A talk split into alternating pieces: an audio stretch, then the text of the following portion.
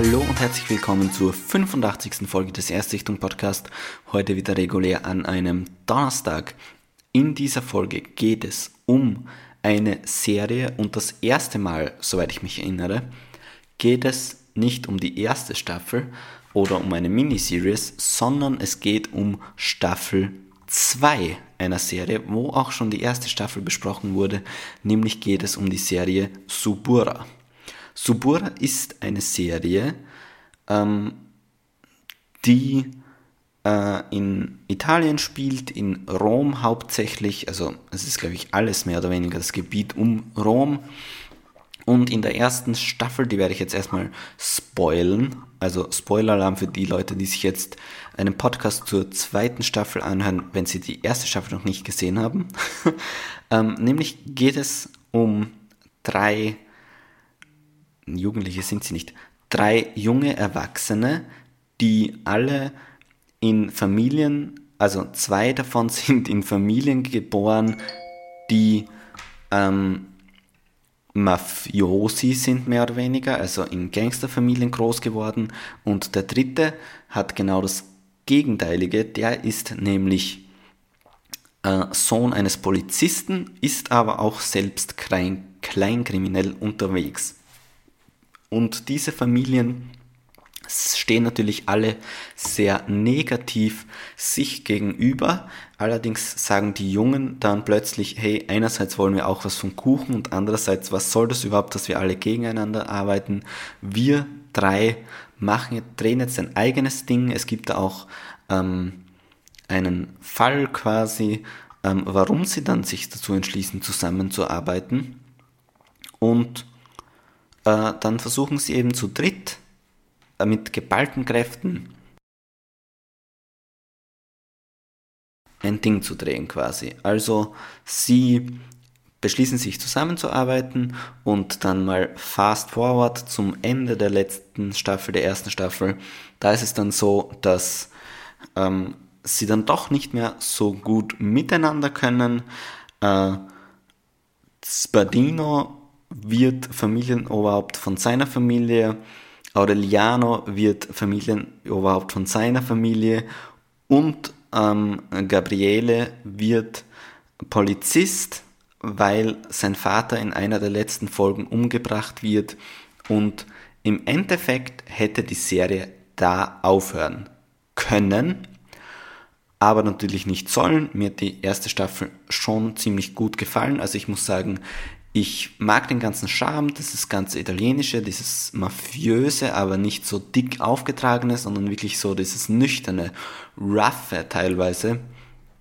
Aber ähm, es ist jetzt auch keine A-Serie für mich. Es ist schon noch eine B-Serie, ein, etwas, das man auf jeden Fall schauen kann, wenn man sich dafür interessiert und das einen dann auch reinziehen wird in die ganze Storyline. Aber jetzt bei Weitem nichts, wo ich sagen muss, das wird dir gefallen, wenn du mit dem Thema nichts anfangen kannst, oder wo ich sagen würde, das musst du gesehen haben. Und in der zweiten Staffel ähm, geht es dann so weiter, da ist eine gewisse Zeit vergangen, ich glaube die Rede ist von drei Monaten, und äh, da ist es am Anfang erstmal wieder ein Herstellen von, wie soll ich das jetzt ausdrücken, ich, ich hatte einen Anfang parat, aber nicht wie der Satz weitergeführt wird, ähm, ein Wiederherstellen von Normalität quasi, also es wird auch nochmal so erklärt, was, es wird alles aufgearbeitet quasi nochmal ein bisschen, was in der letzten Staffel passiert ist, und bei Aureliano und Spadino hat sich natürlich nicht so viel getan.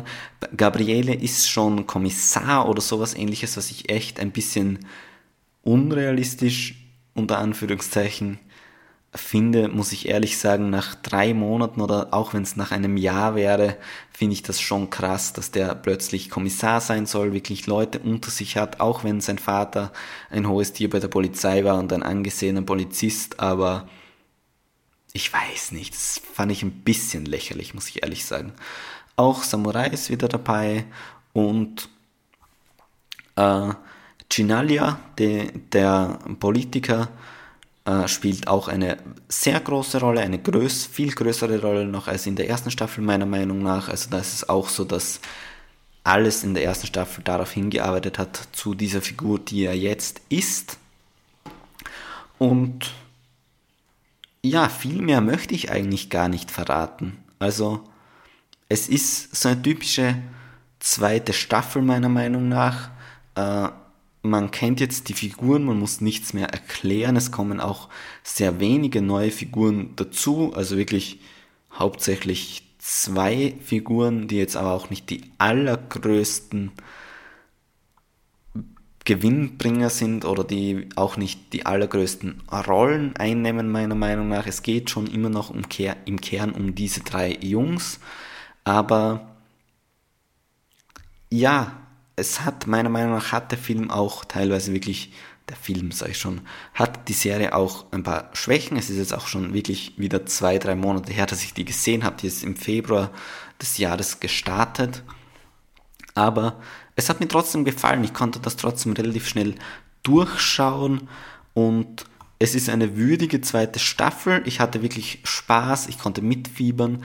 Allerdings gegen Ende hin, und da will ich jetzt nicht spoilen, was da passiert und so, dachte ich mir echt einerseits, äh, ja, muss das jetzt sein? Also muss wirklich das jetzt der Endpunkt quasi dieser Staffel sein? Vor allem, weil es auch viel, viel offener endet als die erste Staffel. Also bei der ersten Staffel war ich so, ja, es wäre schon schön, wenn es eine zweite Staffel geben würde. Bei der zweiten Staffel war es dann so, dass ich mir gesagt habe, wenn es keine dritte Staffel gibt, hey, was passiert dann überhaupt? Also das, es muss eigentlich eine dritte Staffel geben, darauf wird wirklich sehr hingearbeitet, meiner Meinung nach. Und ja, inhaltlich top aktuell, also es geht um Flüchtlinge, es geht um Rechtspopulismus, es geht um äh, Freundelwirtschaft, wenn man so will, es geht wieder um Erpressung natürlich und dieses ganze mafiöse Milieu.